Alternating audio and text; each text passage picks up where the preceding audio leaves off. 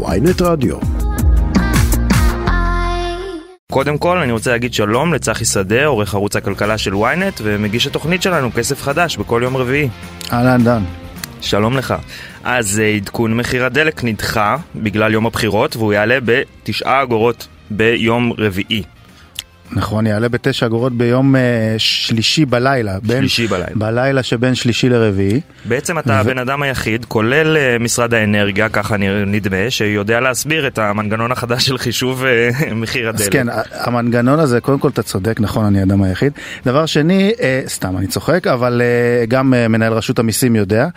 אה, המנגנון הזה הוא... היא, אמור להיגמר בחודש הקרוב ומה שהוא אומר בעצם מה שניסו לעשות זה לגדר פחות או יותר את, ה, את העלייה או את הירידה של מחיר הדלק בזה שהפחתת המס תשתנה בהתאם למחיר. מה זה אומר? לא ניכנס לדקויות, אבל המצב הנוכחי היה שמחיר הדלק בעצם היה אמור לעלות בשני לנובמבר, הוא היה אמור לעלות ב-32 אגורות.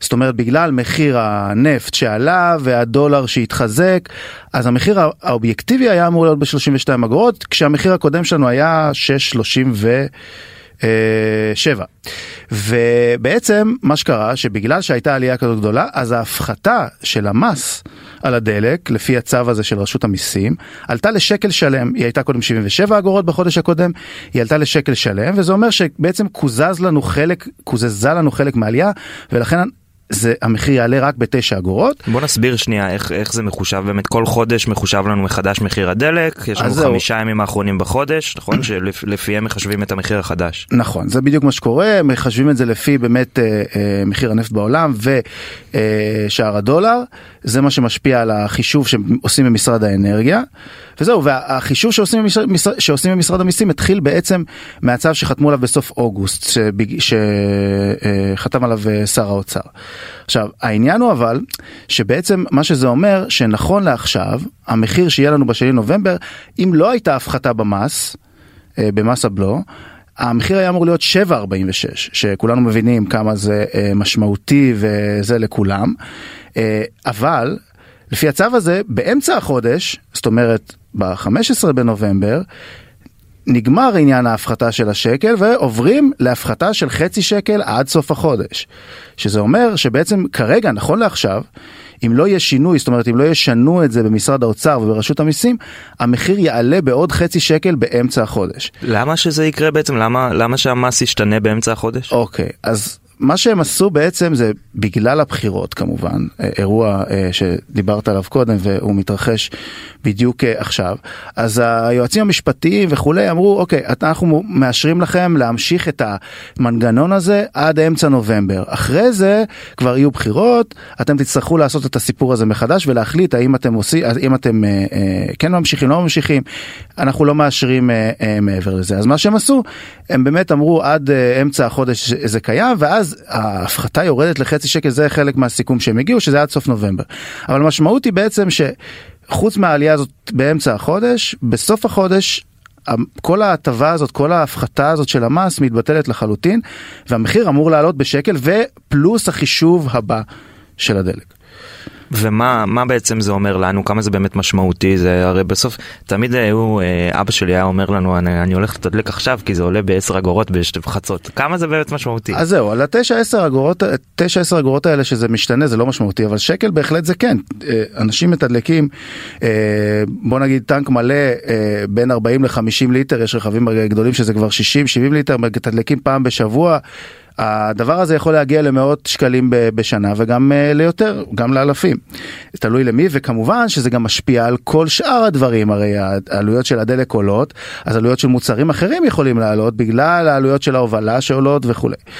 עכשיו, וכל זה קשור גם, כמובן, לאינפלציה. אם המחיר של הדלק יעלה בשקל בחוד, בחודש הבא, הדבר הזה משפיע ישירות על האינפלציה שתקפוץ גם כן, כי זה אחד הדברים שעשו כדי לרסן את האינפלציה. כמובן שזה גם עולה כסף למדינה. להוריד את ההטבה הזו של המס. ואם כבר הגענו לאינפלציה, היום האינפלציה באיחוד האירופי זינקה לשיא היסטורי של 10.7 אחוזים. מה, מה קרה? מה גרם לזה? אז זה שוב העניין של העלייה של מחירי האנרגיה, וזה קשור לדלק גם בעניין שלנו, כי חשוב להגיד שהמחיר של האנרגיה ושל הדלק באירופה כרגע הרבה יותר גבוה ממה שאצלנו.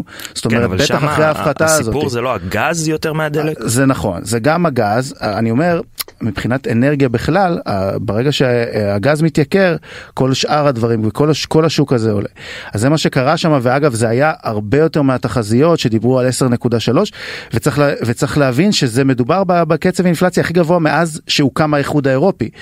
זה מספר שיחייב לחלוטין את הבנק המרכזי האירופי לעוד העלאת ריבית גדולה, אחרי שהוא כבר עשה אחת כזאת, הוא כבר החליט על אחת כזאת לפני שבוע של 0.75 אחוז. אה, זה בהחלט ימשיך וזה ישפיע על השווקים, זה אתה יודע יותר טוב ממני אפילו.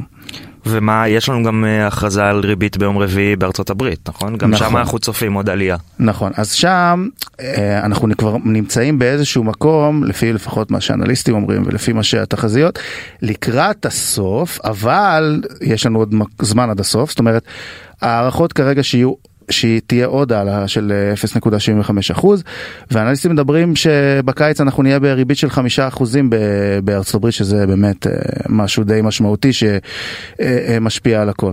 אגב מה קורה עכשיו בשוק המטח? אנחנו רואים תזוזות בדולר באירו איך זה איך, אז, איך מה, אז מה הסיפור? בינתיים יחסית מינורי בינתיים יחסית מינורי כמובן שבצורה הגיונית ברגע שהריבית בארצות הברית עולה הדולר אמור להתחזק.